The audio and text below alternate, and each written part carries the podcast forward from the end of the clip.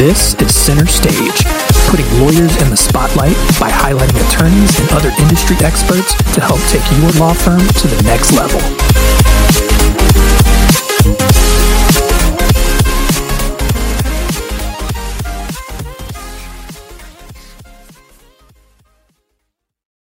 Hey everyone, and welcome to another episode of Center Stage. I'm your host, John Henson, and today I'm joined by attorney Jason Canales.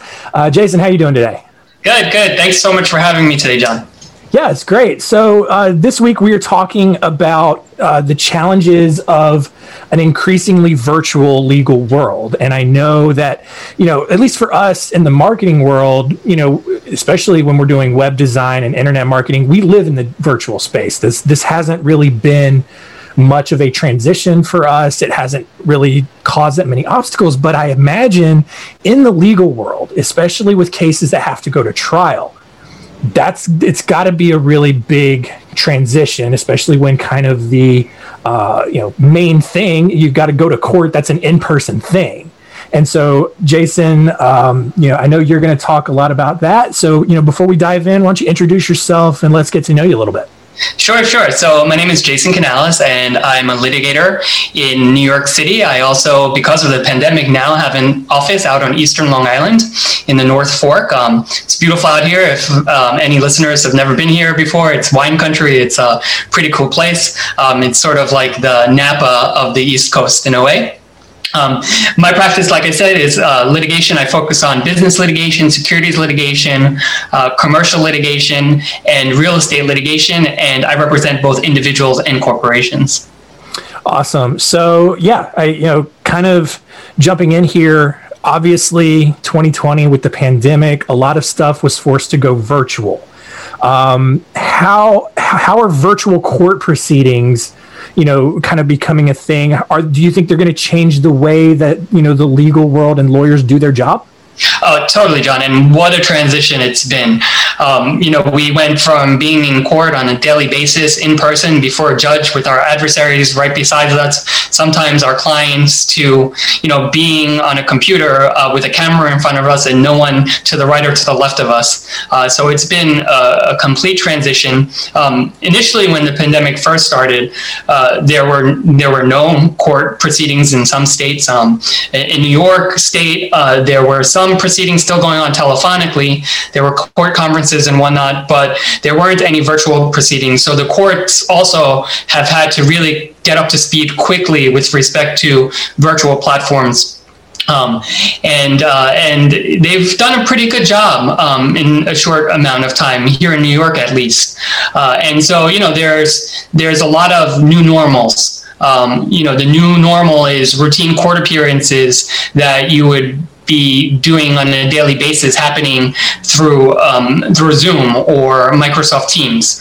Uh, there have been bench trials, which are trials before a judge as opposed to a jury, that are happening now through Zoom or Microsoft Teams here in New York as well. Um, and eventually, I think we'll see that there'll be some jury trials happening virtually as well. Um, wow.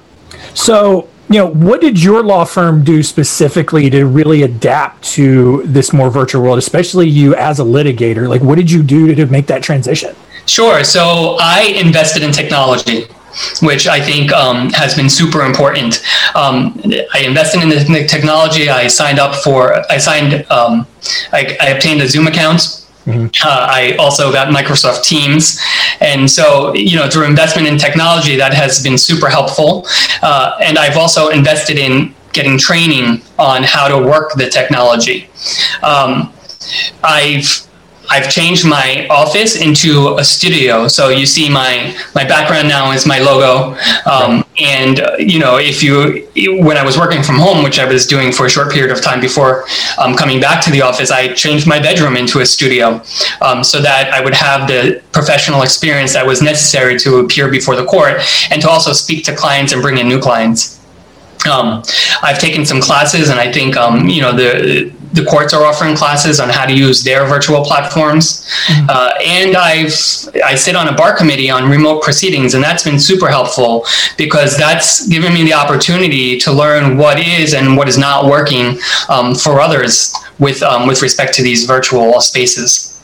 Yeah. Um, I've also gotten feedback from clients I think that's super important. Um, you know, after a virtual chat with a client, I'll, you know, reach out to them by email asking if there's something that can be improved, um, how their experience was. And something that I've also done that I highly recommend is watching a virtual proceedings, a virtual proceeding. So uh, court proceedings are public, and so in, in many courthouses, you could find out find out by going online where the proceeding is going to be broadcasted, and you could watch it.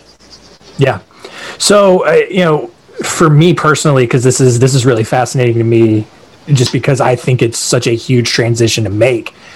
What's the preparation like? You know, is it different?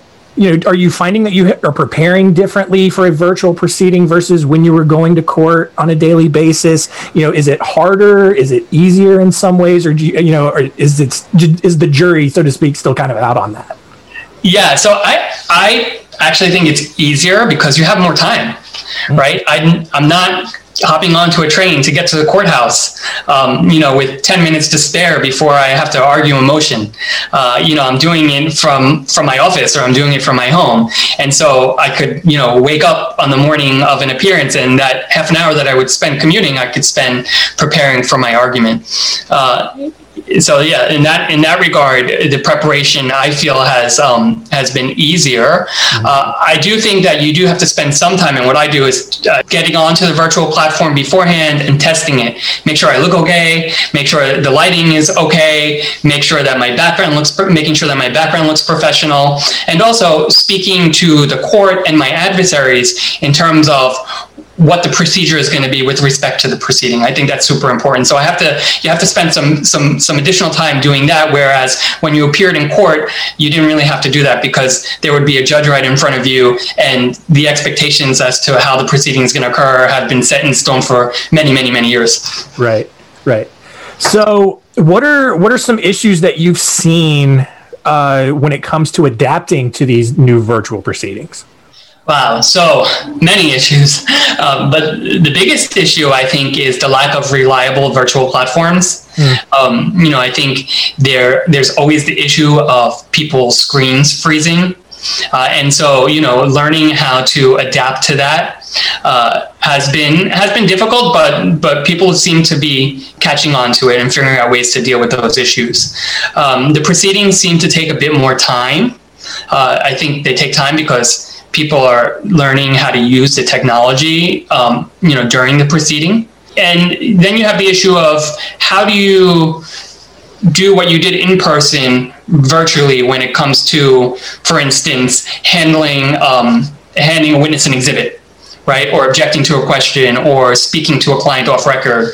Um, also, you know, well, what are the ground rules for a witness who is appearing virtually? Uh, and so those um, those practices have to those practices have changed and have become difficult to adapt to um, quickly. So obviously, you know, the this is a big shift, but with a lot of these changes, there there's obviously room for opportunities. And so, speak for a second on just some of the opportunities that have risen out of this new virtual legal proceeding.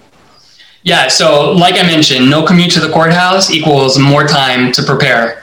Not having to uh, physical office if you're working from home equals more time to develop business um, you know, from a business development perspective, um, virtual proceedings, at least for me, have also generated a new opportunity to get my name out by offering to clients a new service. And so now I, I, I sell virtual consults, right? I, I promote that on my website, um, and I promote that to to my clients. Awesome. So, you know, I guess kind of, uh, you know, what I'm thinking about here um, and, if you don't have an answer for this, it's totally fine. I, you know, for me, who's not an attorney, do you think, you know, is, is there an advantage one way or another between plaintiffs and defendants, you know, in, in a virtual world, or have have judges and and the legal system still been able to do a good job of of keeping things pretty fair and allowing attorneys to still argue both sides so that there is still a good fair outcome in cases?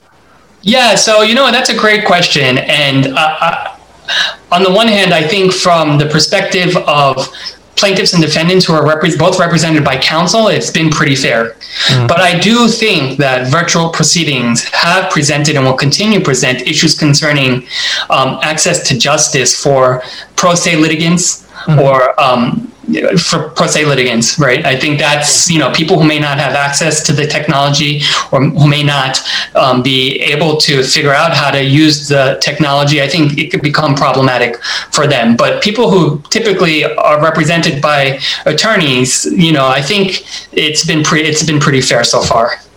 Cool. And, and, so, kind of the last question here, uh, you know, where do you see this going? I mean, do you think that you know virtual proceedings will stick around even after we kind of hopefully get back to normal? Or do you think like once you know kind of covid goes away and we're all kind of back you know functioning as a normal society back before covid do you think it's just all going to go back to in person? Or will there may be circumstances where oh well we've done virtual proceedings before it's in our back pocket we're going to go we're, we can do that you know depending on the case yeah, let me just cut back to my last answer in terms of fairness because I think it relates to um, your your your question. Uh, so, you know, I think we have to keep in mind that there are some litigation practices where um, individuals are required to appear in court with um, individual plaintiffs or defendants are required to appear in court with their attorney. Mm-hmm. In those cases, there have been issues of fairness raised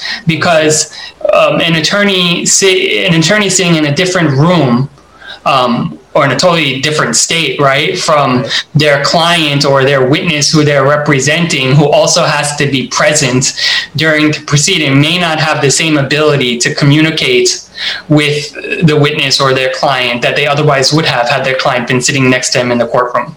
Right. And so in in my practice, in a in a commercial litigation practice where the client doesn't often have to appear in court unless there's a hearing or a trial, um, you know, I would say it's pretty fair. And I would I would argue that virtual proceedings will continue to happen. I think a lot of attorneys seem to prefer it. Uh, I think the court seems to prefer it. Um, but in areas where, um, like you have pro se litigants or higher volume courts, where um, where there are where there are where there are parties who have to actually appear at every appearance, for instance, like in a criminal action. Right. Um, I think I think it may not be the case that virtual proceedings are here to stay.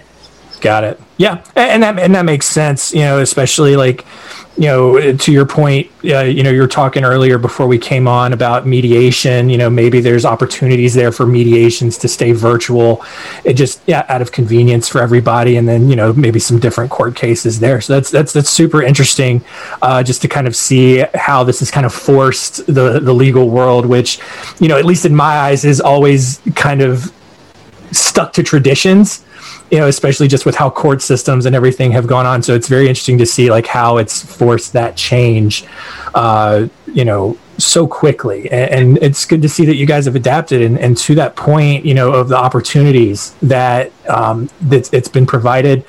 Uh, you know, you made a good point about how you can now sell virtual consultations and stuff like that. You know, and that's such a great forward thinking way of looking at it and for attorneys out there to take advantage of, of that virtual space. And so uh, really great stuff. So before we wrap up here um, i like to end the show this way. So um, you know jason if you had one piece of advice that you could give all the attorneys out there what would it be?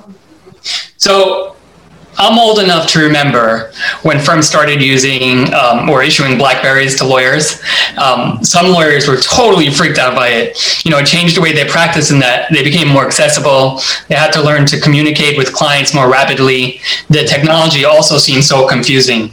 Um, you know, over time and after more and more people started using Blackberries, things got a lot easier. The technology got a lot better, and it was almost like if you didn't have a BlackBerry, you know, you weren't a good lawyer, right? Right. Um, you know, we look at the BlackBerry now as an ancient relic. Um, I think the same is going to happen with virtual platforms such as mm-hmm. Zoom and Microsoft Teams. I think virtual proceedings will definitely be the new norm in in a couple of years, and so my advice to lawyers out there is don't resist the change, embrace it. Um, you know, it's the new normal. Yeah, I agree. And, and, you know, kind of going back to something that you said earlier and how you invested in the technology, you know, we kind of did the same thing here. You know, I, I got this fancy new mic. I have a ring light over here to kind of balance out the light on the ceiling with my face. We got this nice backdrop here rather than a plain wall. You know, you've got your logo.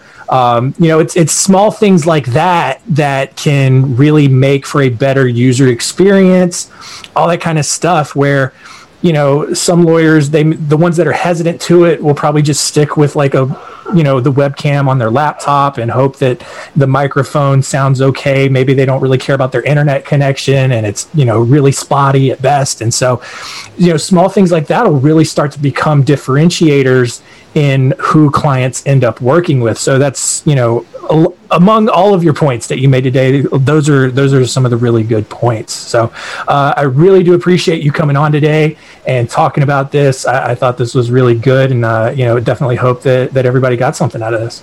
Great, thanks so much for having me.